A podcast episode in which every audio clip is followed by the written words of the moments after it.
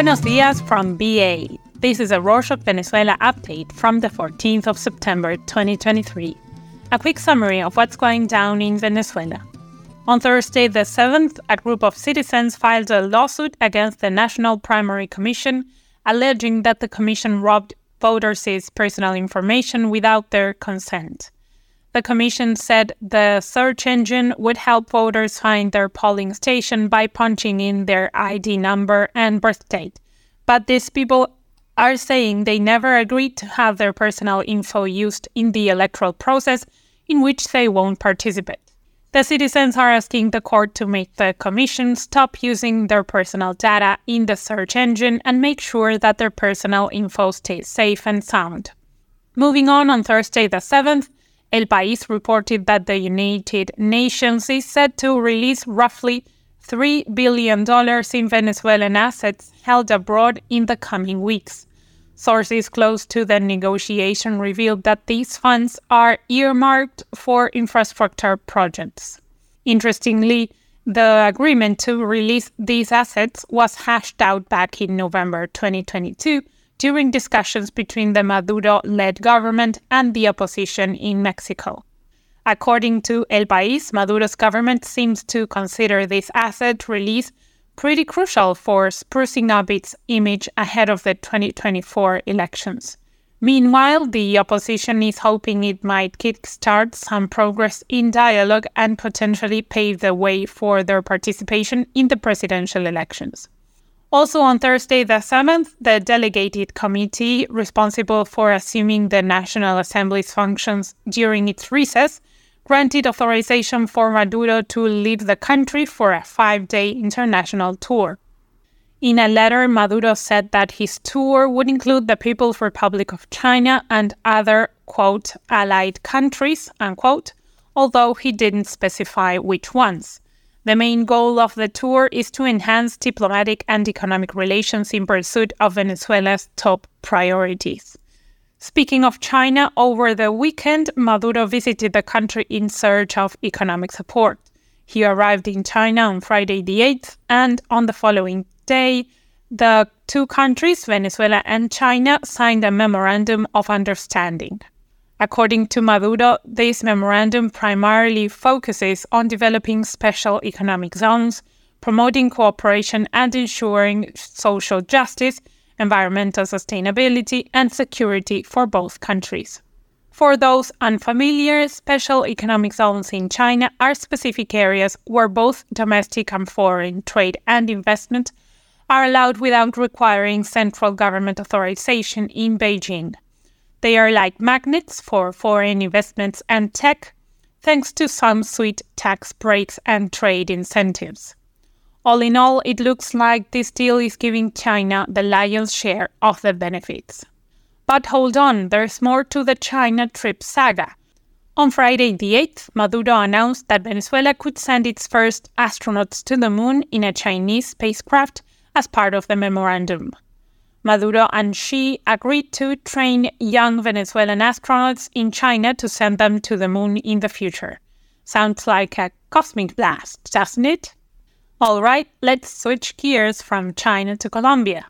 On Friday the 8th, Colombian President Gustavo Petro called for the lifting of the economic blockade in Venezuela as a means to curb the exodus through the Darien region. The idea popped up during a press conference where Petro said that this would help to address the migration exodus in the Darien. The president's statement came 2 weeks after Panama expressed its intention to take stronger measures to control irregular migration and accused Colombia of not addressing the migration situation adequately. Colombia seems to have heard Panama's gripes because on Tuesday the 12th, the Colombian consulate located in Maracaibo, Zulia state, reopened to the public earlier than expected, before the 25th of September, the original opening date. The Colombian ambassador, the consul general, Zulia's governor, and the mayor of Maracaibo attended the official opening ceremony.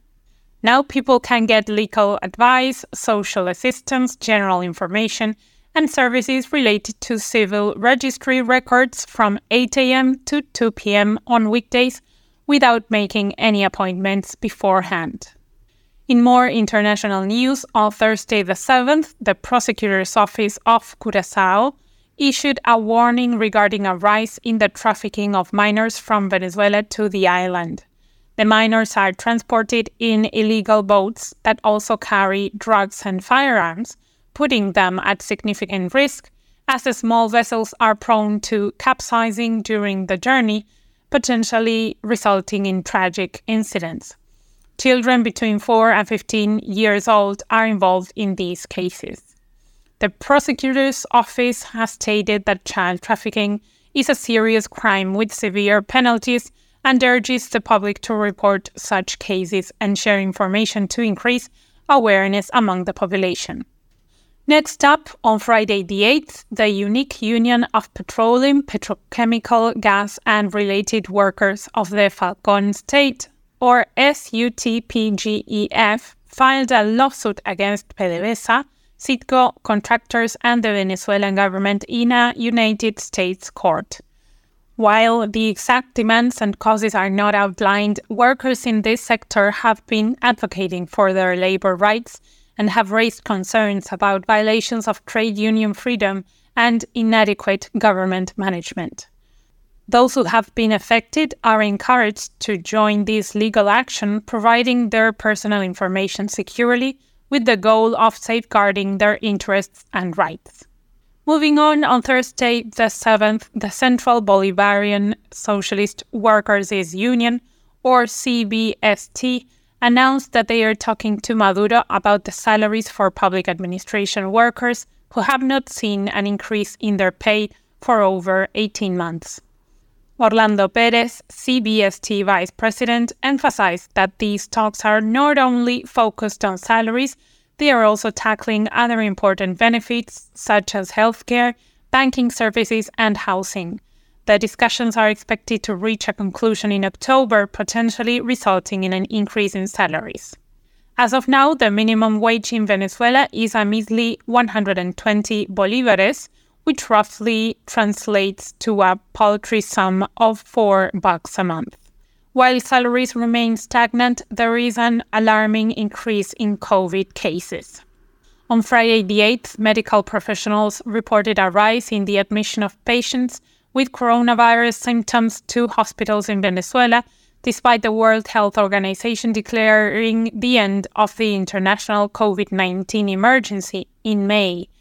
Unidades Urbina Medina, a pediatric intensivist, emphasized the importance of vaccination and the need to reintroduce biosecurity measures such as mask wearing and social distancing. He also stresses the importance of seeking medical advice. Previous official figures recorded over 550,000 infections and over 5,800 deaths, but suspicions of underreporting suggest that the numbers could be higher. Deaths are decreasing. On Sunday the 10th, Tarek William Saab, Venezuela's Attorney General, announced a significant decrease in homicides in the country.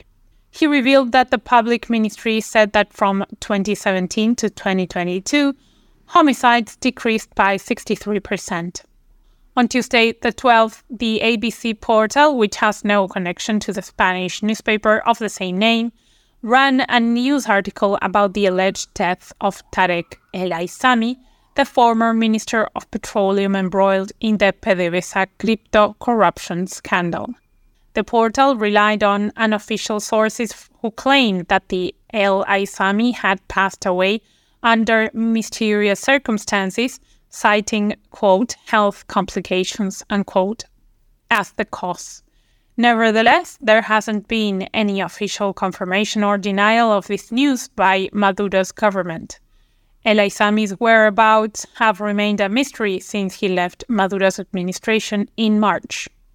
Reggaeton fans, get ready to party because reggaeton star Eladio Carrión is all set to turn up the heat on the 24th of September with an electrifying concert in the heart of Caracas.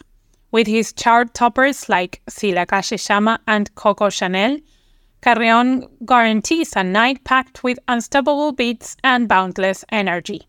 Mark your calendars, this is an event you can't miss. And that's it for this week. But don't leave, we have something very important to tell you. These past few weeks, we have been telling you that even though we have been doing these updates for a while, the number of listeners isn't increasing. We need to get those numbers up to keep doing the show. We need a bigger audience, so we need your help. Tell as many people as you can about these updates. Your friends, your teachers, your students, people who need to practice their English, people who are curious about what's going on in Venezuela. Tell everyone you know about us. You can also post about us on social media with the link to the Venezuelan update. It would really help. Please, if you want to tell us how to get more listeners, we are all ears. Contact us by sending us an email at venezuela@rorshok.com or a DM via Instagram at Rorshok Venezuela or Twitter at Rorshok_VEN. Sorry for the bad news.